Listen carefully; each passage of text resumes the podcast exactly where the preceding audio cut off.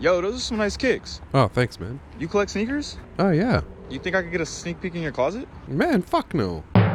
The Sock Jig Sneaker Podcast has to look up what gaslighting means every single time.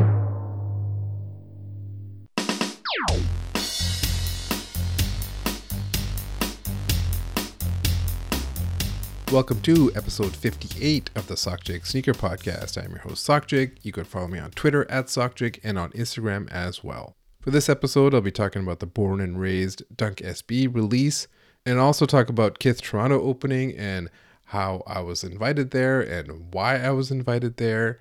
I'll talk about the opening night party and the people I met, including Joe LaPuma.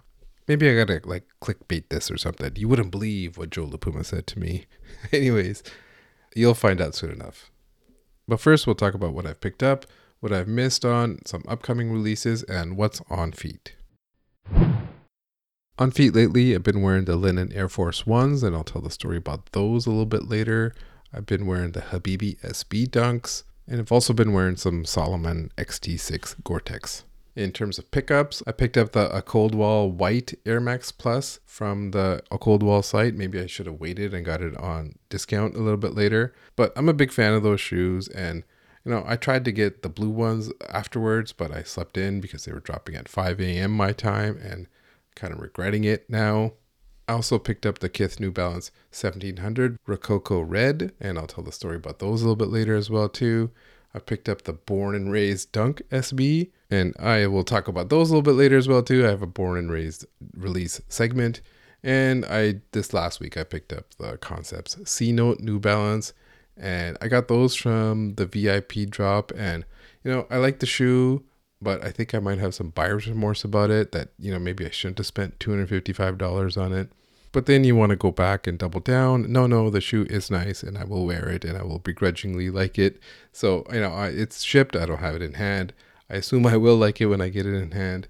When companies do these re retros, I don't think they should re retro old collabs. I think they should make it a 2.0 and put a twist on it or something. These, there wasn't that much of a twist. Some of the outsole was a bit different, and there was concepts branding or something added, and some of the shades of the panels were a bit different. But if you're gonna bring back a retro and it is basically the same as the 1.0, I think it's time to make them ultra limited. This whole big stock era, I think, is winding down, and we're gonna go into this ultra limited era for a little bit, which is a segment I will do on a future podcast. But I really think they should have made like whatever the bare minimum is 1,000, 2,000 pairs of these. Maybe they did, and that's what sat. I don't know, but the fact that they were even sitting in size 12 a couple hours later is just wild and just shows you a sign of the times. And if you like the shoe and you want the shoe, that's great. They're easier to get than ever. This is your time to shine. So, my warning is get it while it lasts because I don't think it's going to last too much longer. The companies are going to adjust, the brands are going to start lowering stock. But this is just a quick preview. I'll dig a little bit deeper onto this in a future episode. In terms of other misses, I really wanted the Terror Squad Air Force Ones as well too. I could not easily get them in size 12 and so those I just kind of moved on if I didn't get them. I was going to chase them. I was going to pay 200 bucks or whatever they are on resale on Goat for them either. The J Balvin 3, I missed out on those as well too. I tried for that drop. I was in Toronto at the time and just on my phone on the street and I missed out on those. That one I really like, but again, I don't want to go back and spend whatever it is, four or five hundred bucks for them. In terms of what else is coming out for the rest of the year, number one on the list is uh, reverse Grinches that are coming out. Jerry Lorenzo is supposed to debut all his sneakers, but all the stuff that we've seen so far, you know, nothing's really super standing out for me at this point, but we'll wait for the marketing and the full story for that. Joe Freshgoods has hinted at a New Balance release as well too in a recent interview, so I'm assuming that'll be good as well too. Another shoe that's coming out soon is this Nike Dot Swoosh Tina J sneaker, which stands for This Is Not a JPEG. You know, I, am not an NFT guy, but I think that name sucks. I thought it was Minaj, like Tanaj at first. I thought it was like Beyonce's mom got a collab. So I don't know what's going on over there. I know RTFKT and Dot Swoosh seem like two separate entities, both doing Air Force Ones in different ways. And so, you know, I was thinking about this and I tweeted out, I wonder if Nike regrets buying RTFKT for a billion dollars. And, you know, I was just thinking they must because of how the NFT whole market has cratered. And really, the point was they probably could have bought it for, you know, 70, 80, 90% cheaper if they bought it a few months later or even now. Would you rather spend 100 million or 1 billion? And, you know, that day I got a whole bunch of angry monkey pick avatars in my replies. No, no, they made their money back from sales and royalties and all that kind of stuff. And, you know, I was like Homer's brain when he's already checked out of the conversation, but I got to sit there and read this. Was, um, my brain was like, I'm getting out of here. Step, step, step, step, step. Other people were like, you know, they didn't actually pay a billion. Where did you get that news from? You know, if you just search RTFKT, Nike, it was rumored that they paid over 1 billion. I don't know what they paid. I don't even care to look it up. I didn't do the search. I just remember seeing those at the time. There was one guy who said, you know, it was actually good that they bought it then. It was good to buy at the peak. They caught the bull run. I don't know. That's just how monkey brains think, I guess. It's good to spend a billion when you could have spent a hundred million later, I guess. But as I've said before, I was only mildly interested in this to see if this was going to be the wave, if this was going to be the way sneaker access works in the future. So that's why I bought that Our Force One $20 NFT or whatever they had. And that's the reason why we're seeing this. It's because if you pay, you play. If Nike spends $1 billion on something, you're going to see it play out. It's just like high draft picks in the NFL. If you bought, you know, MySpace for $4 million, you can shut that down because it's $4 million and no one's going to give a shit. But if you bought it for a billion dollars, you're going to have MySpace banners all over the place. So is this RTFKT stuff just like, you know, the modern version of MySpace, something that's useless? I don't know. Probably whatever it is, the monkey avatar people really do give a shit about it. So they are hyped on Tina J sneakers, but I'm not. I, I, don't, I don't care. It's not enough for me to care at this point. The ones that are coming out, these Dunk Genesis robotic stuff, that I, I, the whole aesthetic I think is too shitty and too uh, immature. I think it's like a child's version of what the future sneaker looks like. They could be doing something cool with um, a fragment or other things, and taking it in a total different direction of what the future could be like, but instead they're taking it in, you know, what Elmo would draw for a futuristic sneaker. So because they spent a billion dollars on it or whatever it is, that's why they have teams and employees. And, you know, I'm all for people having jobs and people being on the sneakers app live talking about this. You know, Nike hasn't shut it down like other companies have, like Disney and stuff like that. So, but whatever they have, this Tina J, these teams, the sneakers live and stuff, it's not enough to win me over. I love sneakers. I got a podcast about it. I'm a tech nerd. I could write you Java code right now, but I'm not spending 700 Ethereum on some Murakami Air Force One. The only Murakami I recognize is Haruki Murakami. And so, as I said, I was only paying attention to it if it meant this is the way sneaker access was going to go. I don't think it's happening.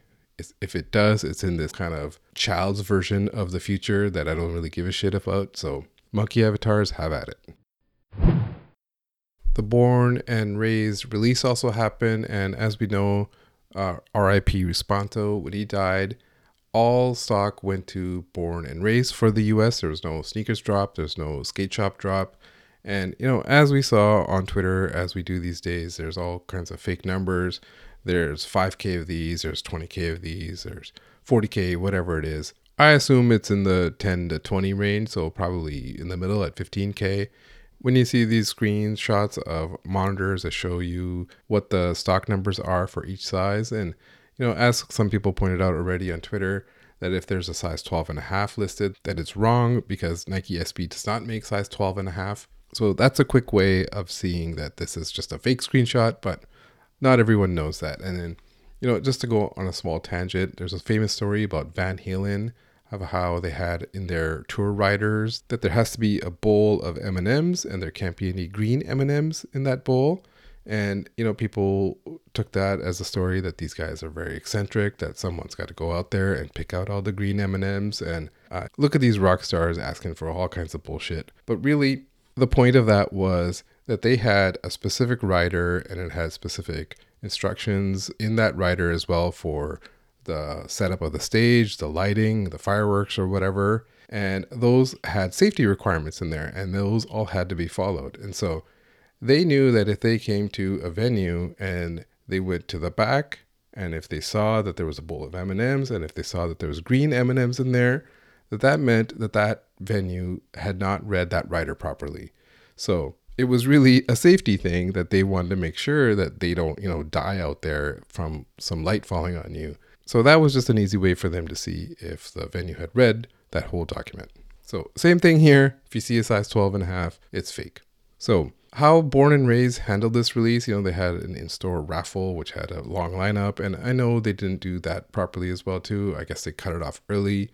But what it seemed like they did do was they just gave early access to friends and family, to raffle winners, and to loyal customers that they went through their database and they found the people who had bought all kinds of product from them over the year and they gave them access to a special friends and family site. So that's how I got access to this site. Thank you to a friend who messaged me out of the blue that morning and said, Hey, keep a close eye on your email. And that was it. That was the whole message. And so then I got an email saying, Hey, check into this friends and family website. So thank you so much for him for helping me out. I was able to go in on the site in the morning and buy my size 12 in the born and raised dunk. So when I bought, my order number was like in the 5,000s or so. So at that point, I know that on these new sites, they start at number 1,000. So probably 4,000 had already sold by then. I know they had clothing in there, so there might be other orders, but it gives you a ballpark idea of how many were probably gone before the release. So if I'm saying, like I said, if they had 15, 20K before the release, a big chunk, I'm assuming, were gone in those first two hours or so. And that VIP FNF site that they made was made so it was whitelisted. So only certain accounts or email addresses could check out. If anyone else got a password and they weren't on the whitelist, they weren't able to check out. I checked out about an hour after the site went up, and around 4,000 were gone at then, but it was up for an hour later, so I'm assuming another 4,000 were gone after that. So the Friends and Family site wrapped up at 11 a.m. Pacific time, and then an hour later was when the regular release was supposed to happen. So whatever was left over, I'm assuming, was transferred over to the other domain. And that new domain change had leaked earlier in the day, and they didn't tweak it or move it to another one or have a decoy set up or anything. At that point, I think they were just letting it fly because to them, they had already satisfied a good chunk of their customers already, and this was just the leftovers. Like, we've done enough. This is what you got. And hopefully, we covered our best customers with the early access. So, on the actual official site, I was trying for my friend in a size 10 and a half. I just got a whole bunch of Shopify errors. There's no question or anything, no, you know, what color is an orange just to draw a box around a cat. I got like a six minute queue, which I knew right away that's, you know, too long. I'm not going to get it. I probably could have switched to a size, you know, five and a half or so, but, you know, I, but at that point it was sold out and I just left. So, Born and Raised had put an Instagram post out after the release, after everything sold out. You know, it said something like, you know, we, we wish we had 100,000 pairs, and even though we had the best bot protection money can buy, and, you know, there's going to be pushback to this, people who are upset that they couldn't get a pair. I think for us as consumers, as customers, it's 100% fair to criticize Shopify and how they handle these kind of drops. You know, there were site errors, the stuff was leaked early, there was not enough done tweaked to stop bots or anything this time. I'm sure if you could do like a post release interview with Shopify and ask them questions, they would probably just stonewall you like an NFL coach does. Like, hey, we gave it a go this time. We gave our best effort.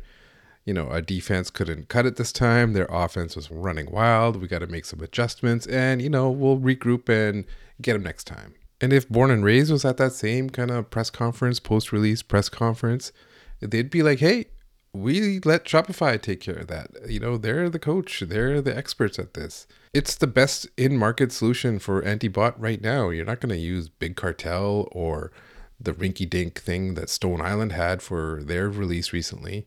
Born and Raised was probably like, hey, we paid for Shopify Plus. It handled this VIP friends and family release. A good chunk of our sneakers are gone. The money's in the bank. In terms of how it went, kudos on a job done. But the day after the release is when we saw every bulk reseller flexing clips of the dunk that they had. I saw probably five or six from different people. The one that got the most blowback was from Private Selection, which said RIP Sponto, and it had a whole bunch of backdoor sneakers behind him. Ian from Private Selection eventually deleted it after people were you know, upset about it, upset about the RIP Sponto caption, especially with the backdoor sneaker. And I made a joke about it saying, you know, these resellers are saying RIP Sponto while they're making a pyramid of boxes behind them. Obviously, I think it's disrespectful to say RIP Sponto with a bulk flex behind you. But, you know, at this point, I've kind of seen it all. You know, we saw it with Kobe's and Off Whites that when, when someone dies, nothing really is off limit. You don't need to tell me the game is the game, but you know, you also don't need to be crass about it. I saw a few people talk about, you know, we need to bring gatekeeping back, and I was thinking about this like, how can we bring gatekeeping back? Is there a way to bring it back?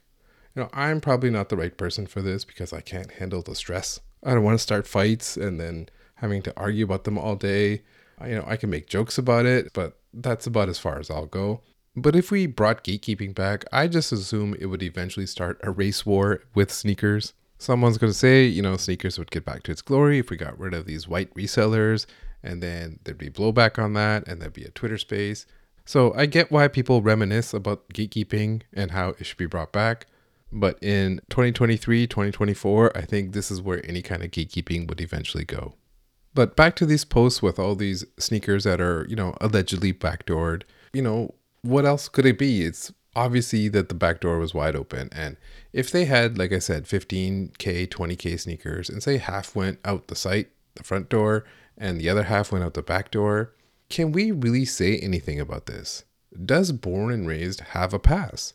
And honestly, they kind of do. They could have done anything with this drop no one's going to come out and say that any of this publicly, but they could have positioned it as anything they want behind the scenes. We're making good money from this. The money goes to his family, to his young kids. They could be thinking anything like that, but they're not going to publicly say that. I also saw a lot of whataboutisms. Well, what about, you know, the people who didn't even know about Born and Raised before this? Even though, you know, the whole point of a collab is to get your name out there and to gain new customers and support your best customers. The other main "what whataboutism is what about born and raised? They're the ones who are backdooring, blame them. And I was saying this on Twitter that one is done quietly and one is done loudly. A merchant backdooring is usually done quietly. It's the people who actually get the sneakers and have to flex it and market it are the ones that have to be loud because that's the whole point. It's marketing for them. But it was interesting that it seemed like there was an embargo on all these resellers that they did not post all these photos the day of the release or the day before the release. They all came the day after the release. Either we got the very early on pairs, which I guess were either stolen or backdoored early on from skate shops that got it, whatever it was. But up to the release and the video that Born and Raised release and everything, Born and Raised had kind of full control of that process. And then only the day after did you see posts from resellers with all these pairs. So they do have a code. They listen to the code. They can listen to embargoes. So if you have a code, maybe you got to update the code to say, do not put RIP in the flex that you're going to do. But as for people who missed out, like I said, there's no easy answer. You could make it an EQL raffle, your chances go way down chances go way down if you're an experienced person who buys sneakers online. If you're just a random Joe Blow who's five minutes late to release, then your chances go up. And as Born and Raised said, they can make more pairs if they had 100,000 of them. But if you make 100,000, the shoe is not special. Scarcity is what makes it special. RIP Sponto, but this Sneaker was never designed to be a memorial shoe, even though it says in loving memory of, but that's just their catchphrase. But we all know the sneaker game is you want it so you get the sneaker and others don't. But it's a reasonable ask to say, hey, please do not be obvious with the backdooring. Don't, you know, slap us in the face. Don't give us a mediocre release and then slap us in the face with these bulk guys afterwards. In update to this, over the weekend, we saw that there was a screenshot of Born and Raised saying that there were some canceled orders going out. And in the email of the screenshot, it allegedly says, you know, unfortunately, we had to cancel some orders from the 12 a.m. drop, which is incorrect. It was 12 p.m. in order to fulfill some friends and family orders. So I saw this and I tweeted at the time that, you know, maybe transparency is not a good idea, that you shouldn't be saying things like this to customers. But looking at this now, I think it's probably a fake email. I didn't see anyone else saying about this. The guy who posted it, Rafi Collects, is some YouTuber guy And in the name in the screenshot of the email is Abdul. It's not Rafi. So I assume someone just sent it to him and he posted it. He also did not post any follow up tweet about that canceled email. So that's why I'm just leaning that it's probably fake. So I saw a lot of blowback on it. And like I said, I was, I guess, part of the blowback, but I don't think Born and Raised sent this email. Maybe I'm wrong about that. Maybe we'll see more cancels going forward after this podcast is out. But just like another thing, as I was saying in in this segment, that if there was a post-release press conference and you could talk to Born and Raised, I don't think you'd see them be very transparent. You're not going to see a Born and Raised spokesman in a Dodgers hat and tattoos all over his face saying, "Yeah, we backdoored a whole bunch of pairs. The rest we gave to our friends and best customers. You know, the little smidgen that was left we put online. So fuck it. That's what you got. That's what you're getting. So long." Another thing that I'll add that I forgot to mention in the earlier parts was I heard people compare this to the trophy room release, and this was not like the trophy room release at all. Trophy room release, 100% of it was basically backdoored. In the public raffle for it, there was one confirmed winner who was like a friend of Marcus. So one winner is much different than say 8,000, 10,000 people getting early access on the uh, FNF site. So overall, of course, it wasn't the best drop, but in my mind, they have a pass, and I understand.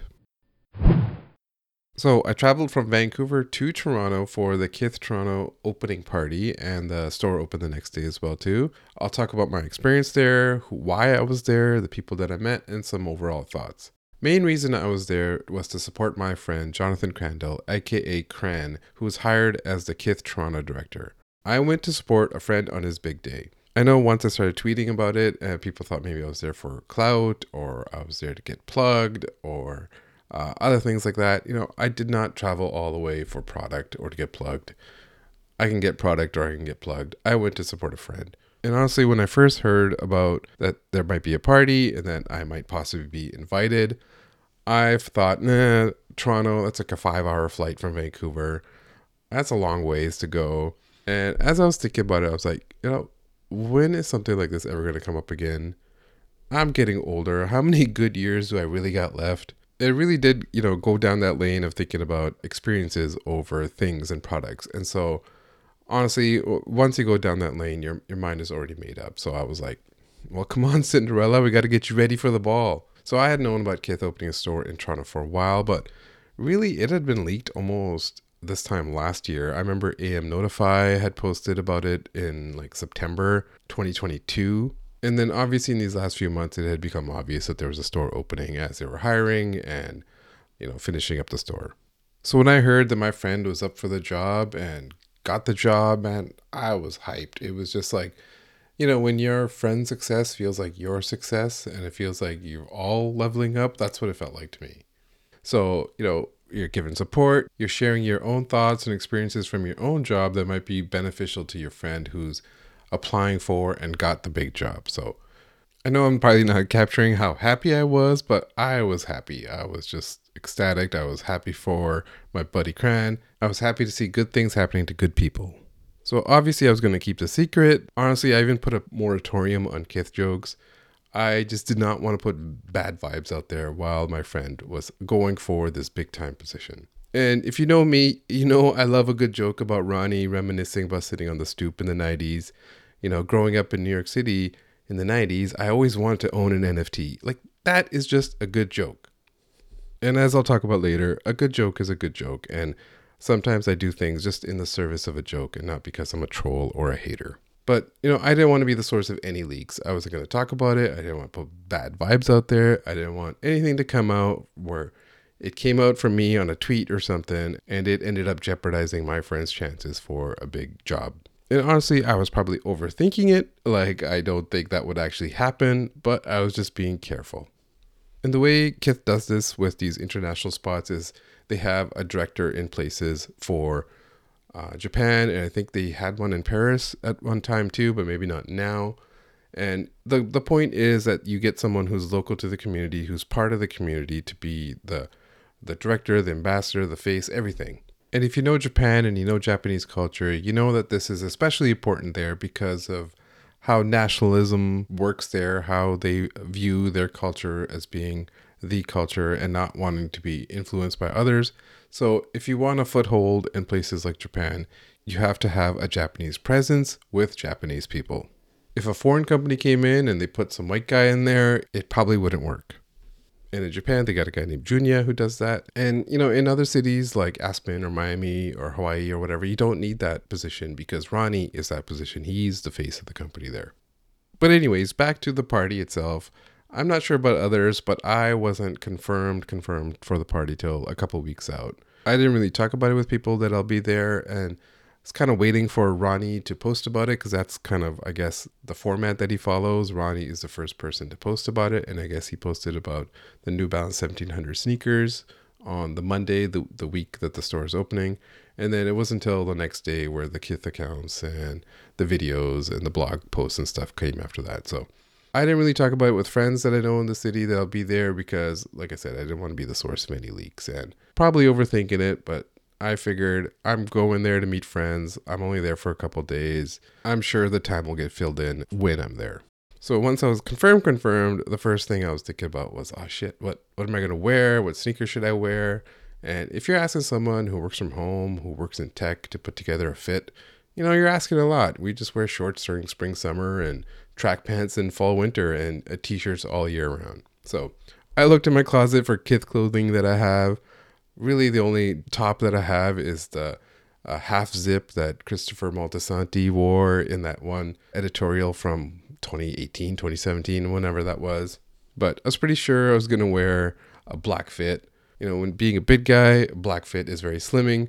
I wear a lot of June J crew necks, and so then I was checking the weather. It's going to be too hot to wear a crew neck, so I even brought like a backup fit just in case it was too hot that week. So, in terms of sneakers, when you're wearing a black fit, you can either just wear black sneakers that kind of go with it, or you can wear something loud and obnoxious. So, I was looking at my CDG Air Force One Supreme ones with the split check, CDG Foamposite, or even Phantom Travis, the Rick Owens sneaks.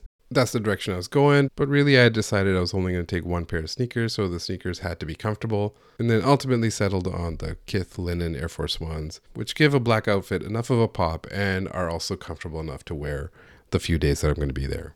So, in terms of travel, I had to get there on a Wednesday, the night before the party, because being from the West Coast, you're going to lose three hours of time.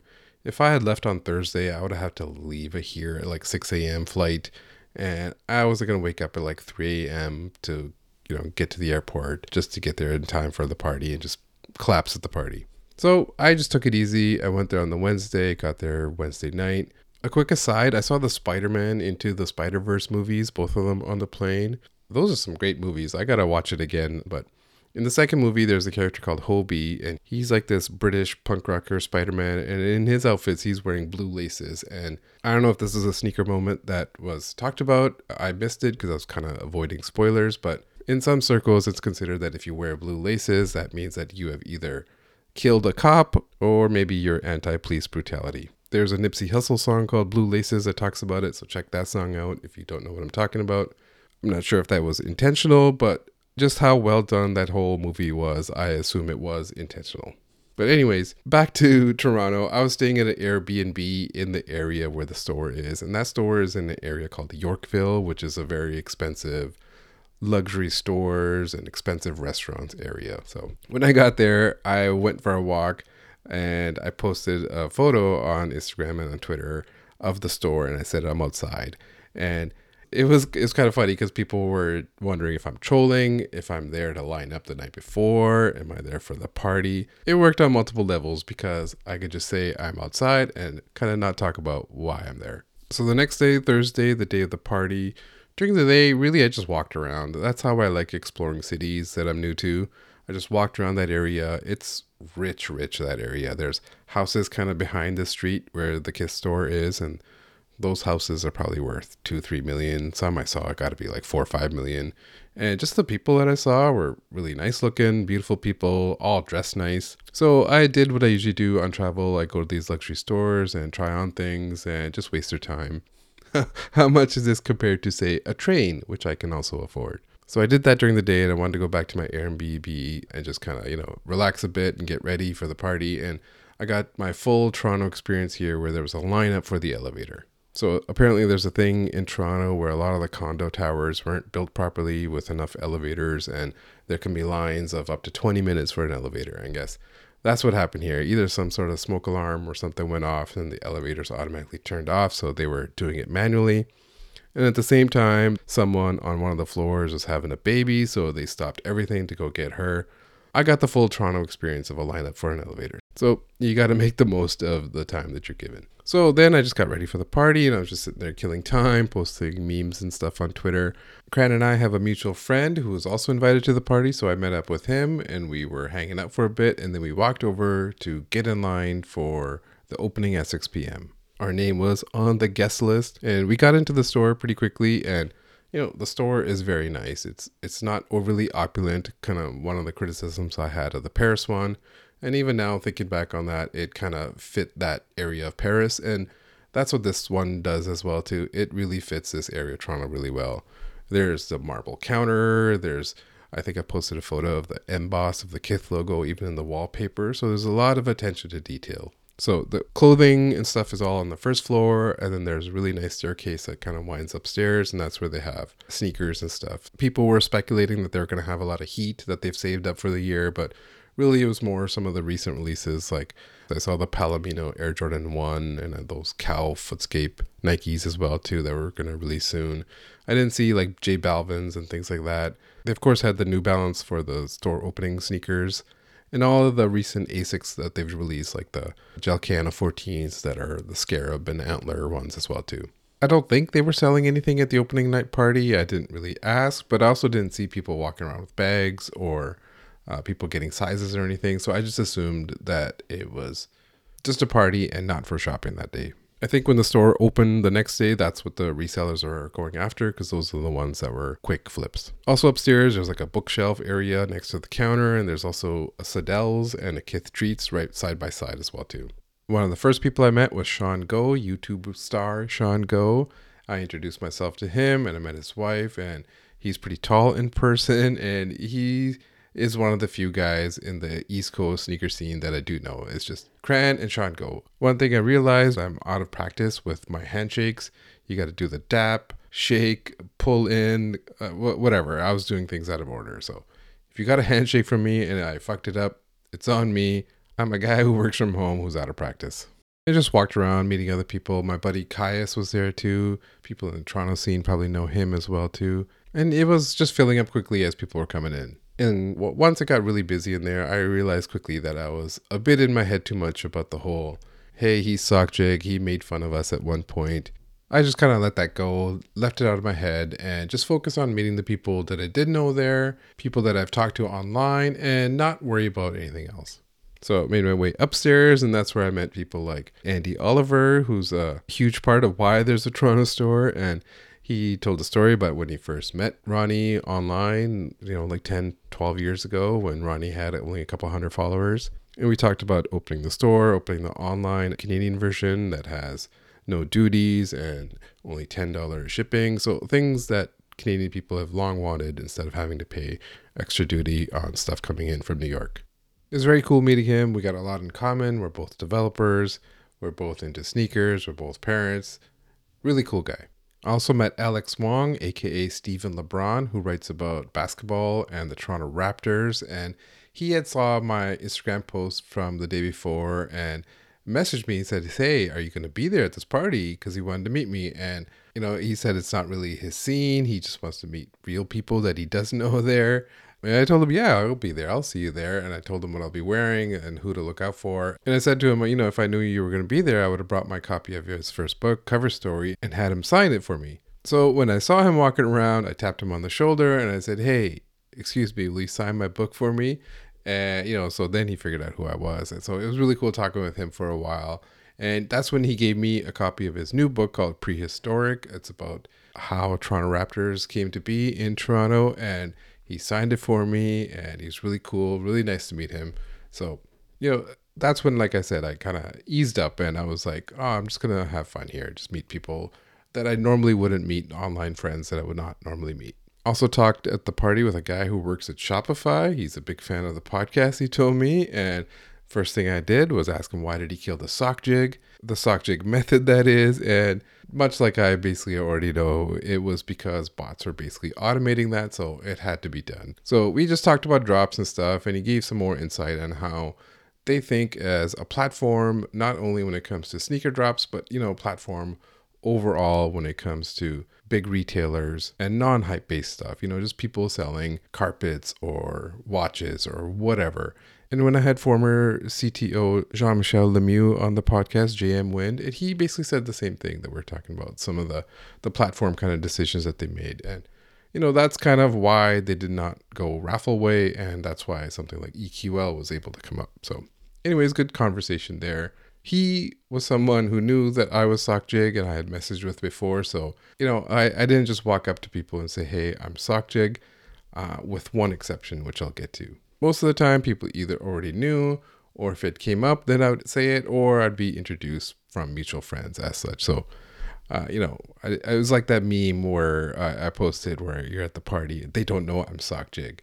Anyways, I saw a whole bunch of other people there. I did see a bunch of the East Coast sneaker people. I didn't know them, so I didn't introduce myself to them. I don't think they follow me, so maybe they hadn't heard of me. They live in an Instagram world, and I'm mostly from Twitter, and those worlds don't always collide. I did see celebrity sighting Jose Bautista. It was really cool seeing Joey Bats from the Toronto Blue Jays. I saw Joe LaPuma. He was wearing leather pants. He must have been hot in those pants, and he was wearing the black blue Cortez sneakers. And so he was one person where I was like, okay, I gotta go talk to Joe LaPuma at least. He was around his crew and all those people, and most of the people who worked at Kith or were in that Kith crew were wearing the red 1700 sneakers. So it was easy to tell who was in that crew. I saw Ronnie then walk around a bit and he was surrounded by people and the cameraman and stuff like that. He was wearing those cow print footscapes, the the giraffe print ones, you know, the ones that look like a giraffe's pussy. So he was wearing those. And you know, he was surrounded. At one point, I did see one of the East Coast sneaker people come up to him and ask him to sign his hat and stuff. So uh, you know, I didn't approach him. I didn't say, "Hey, I have a sneaker podcast. My name is Sock Jig." Would he be like, "Oh, that's cool"? You know, no one wants it where you know I haven't heard of you. Who the hell are you? Oh, you got a podcast? Great. Who doesn't have a podcast? And like I said, I at this point I wasn't worried about you know. Uh, maybe he's thinking about that one time I made a joke about Kith or whoever, or maybe he does not like the jokes I make about the stoop, sitting on the stoop in the 90s. But if he did, then he'd be like, who invited this guy? But honestly, I'm sure he would have been very nice. In a party atmosphere, everyone is nice. So maybe I should have just barged in and said something, but it's all right. I, I wasn't there to kind of get my podcast over. I don't regret it. I'm sure I'll meet Ronnie one day, and I'm sure he'll be on the podcast one day. And around this point, someone started singing, and I had no clue who it was. And I saw Ronnie at that point had gone behind the counter and was listening and enjoying and someone said it was Majid Jordan, and I was like, "Oh, yeah, I've heard of that guy." So, I'm there googling it as these guys singing, and it turns out it's actually two guys. And yeah, you know, but it was good. It's nice seeing a live song. You know, like Jerry Seinfeld says, I can't listen to a man sing a song. They get emotional, they sway. It's it's embarrassing. Anyways, I went downstairs. I talked with more people, and that's when I had a proper conversation with Cran, and you know, told him I was proud of him and had photos taken with him and stuff like that. And, you know, overall, I wasn't ducking photographers or anything. At one point, I was standing with a bunch of people and we were waiting for the official photographer guy to take our photo. But then someone came in and introduced himself to someone standing next to me. And then the photographer just walked away. So that's just how the party was. There was a lot of people walking around, a lot of people talking. I wasn't ducking anyone. But by this time, the party was kind of wrapping up, and I had heard that the Kith crew with the red sneakers on were all going out for some dinner somewhere. That's when I realized, hey, let me go do one more scan. Let me see if I can go find Joe LaPuma because Ronnie might not know who I am, but I'm positive that Joe LaPuma does. So I'm going up the stairs, the winding stairs, and who do I see coming down the stairs by himself but none other than Joe LaPuma himself? So he is the only person I introduced myself. I said, Hey, my name is Pinder. You might know me as Sockjig. He shook my hand and he said, Oh, hey. And he said, Our biggest critic. And I just said, hey, you guys are doing well enough to have a critic. And, you know, we talked a bit. I basically said, you know, I'm not a troll and I'm not a hater really, even if it might come across that way. But he was like, oh, it's nice. It's, it's good. He was like, it's good to see you out at these kind of things. And I said, hey, say hi to your guys for me. And he said, oh, I will. And that was it. Two minute conversation, not even two minutes. No, I wasn't going to confront him or anything in a party atmosphere. But, you know, there was enough of an edge there. So, in my mind, there was a perfect social interaction. Maybe this can be the start of a truce or something. Maybe not. I don't know. I'll have to think about that. Let me know what you think. So that was basically the party. After that, I left pretty quickly, went out with friends to have dinner, and went to a bar and stuff afterwards, and basically called it a night. The next day, Friday morning, you know, I was not going to line up for the store. People were apparently already lining up after the party was over but you know, I didn't really need to line up. For the sneakers themselves, I was able to ask them to have them shipped for me, so that way I'm not carrying an extra box with me. So I secured the red 1700 New Balance sneakers. The red one is the more statement one, so that's the one I went for. Like a hype beast, I wanted the one that was more exclusive and more rare, but you know, it's red and it tells a better story about Canada and the store opening.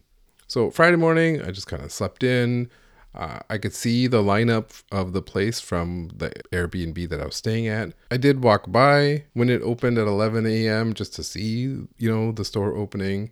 And there's a huge lineup. They were giving out bracelets and numbers and stuff. And they were telling people, you know, you can come back at this time. So I got a number, but I left. And so I went to see the rest of downtown Toronto.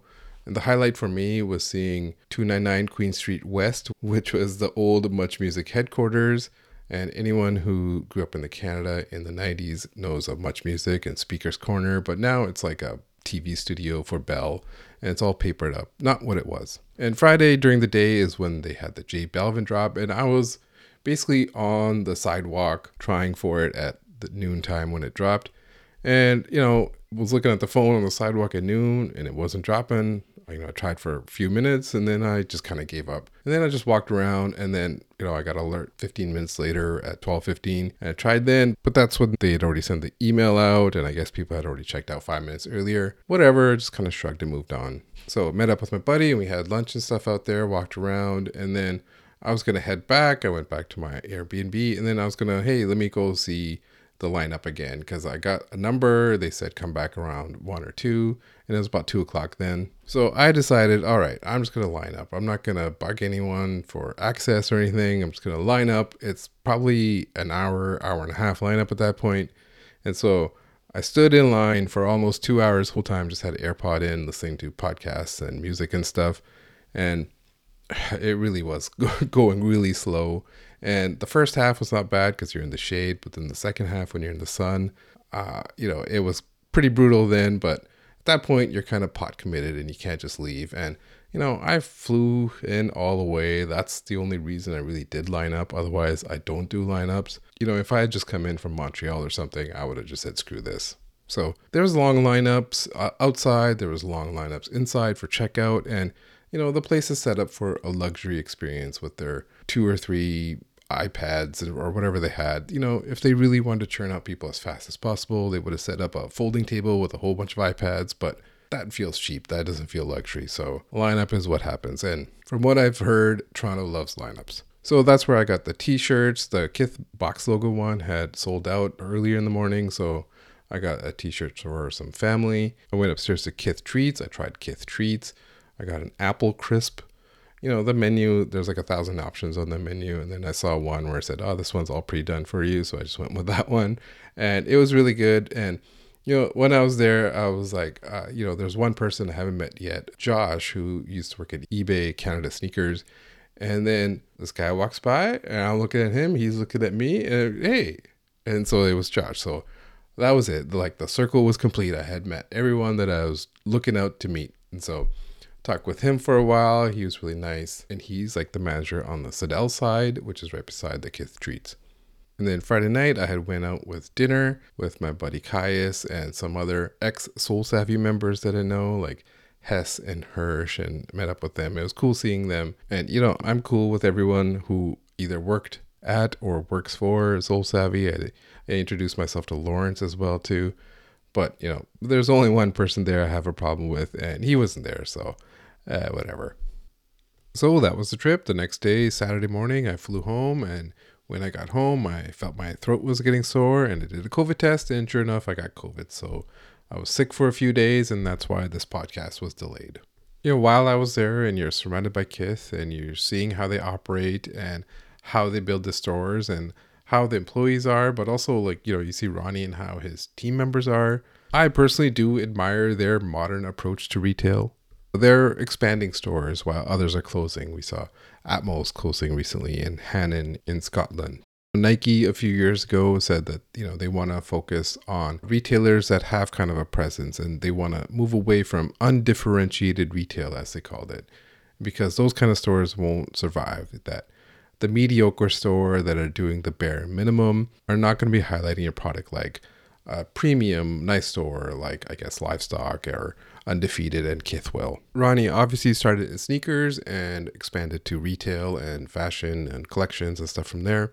And in the world of sneakers, he's kind of what every collaborator aspires to be who has the pull to ask for specific models or projects and does things that others can't. Even Joe Freshgoods talked about it when I interviewed him. And so, somewhere along the lines, you know, he wanted to do more than sneakers. He wanted to have his own brand. He wanted to have his own stores, and he's doing that all now. It's it's come a long way in the last ten years, and you know, overall, Kith I think does nice collections. I don't think I've ever seen a bad one. His approach seems to be like, here's what I like in clothes, here's my style, but it's also a lot of him talking about his history and what brought him to who he is as a person. And that's why you see the stuff with X Men and Spider Man and stuff like that.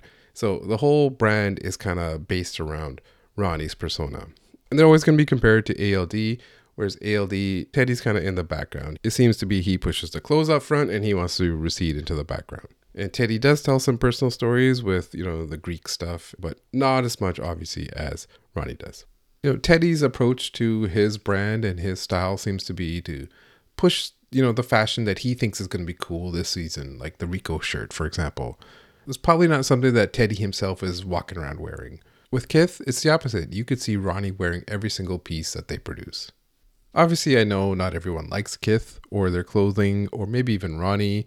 Uh, I've made jokes about it before, but honestly, my jokes are usually pretty tame. It's usually about uh, sitting on the stoop and reminiscing, or uh, the, my other favorite Ronnie joke is that when he's really angry, that's when he moves his hat backwards, like Stallone in the Over the Top movie. But Ronnie himself is undeniable. You know, he has the authenticity with the sneaker people forever for what he's done. He puts his head down, he builds, he releases. He's what other collaborators aspire to be, and so he's out there setting that blueprint all the time. But he has been changing these last few years, and it's probably related to him becoming a parent. He's got less time to do a lot of the stuff that he probably did before, and he's got to delegate it more, especially as he's expanding to more and more stores as well too. He has been doing fewer of these nostalgia based drops. And you know, some of that stuff you probably can drop. Like if he's gonna do these Spider Man and X Men collections, you probably don't need more of these, you know, all over X Men print jackets and stuff as he gets older.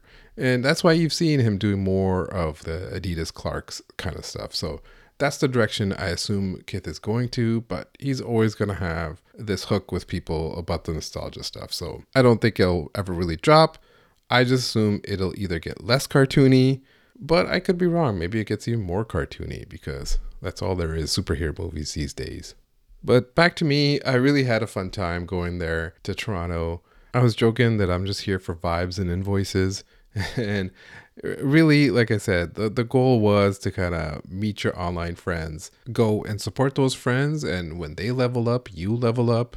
Go and experience a thing that's never going to repeat and happen again. And, you know, just have fun and like don't be in your head about it. So that was the overall lesson about the whole trip and the main takeaway that I have from this. The other takeaway is that you should go fuck yourself.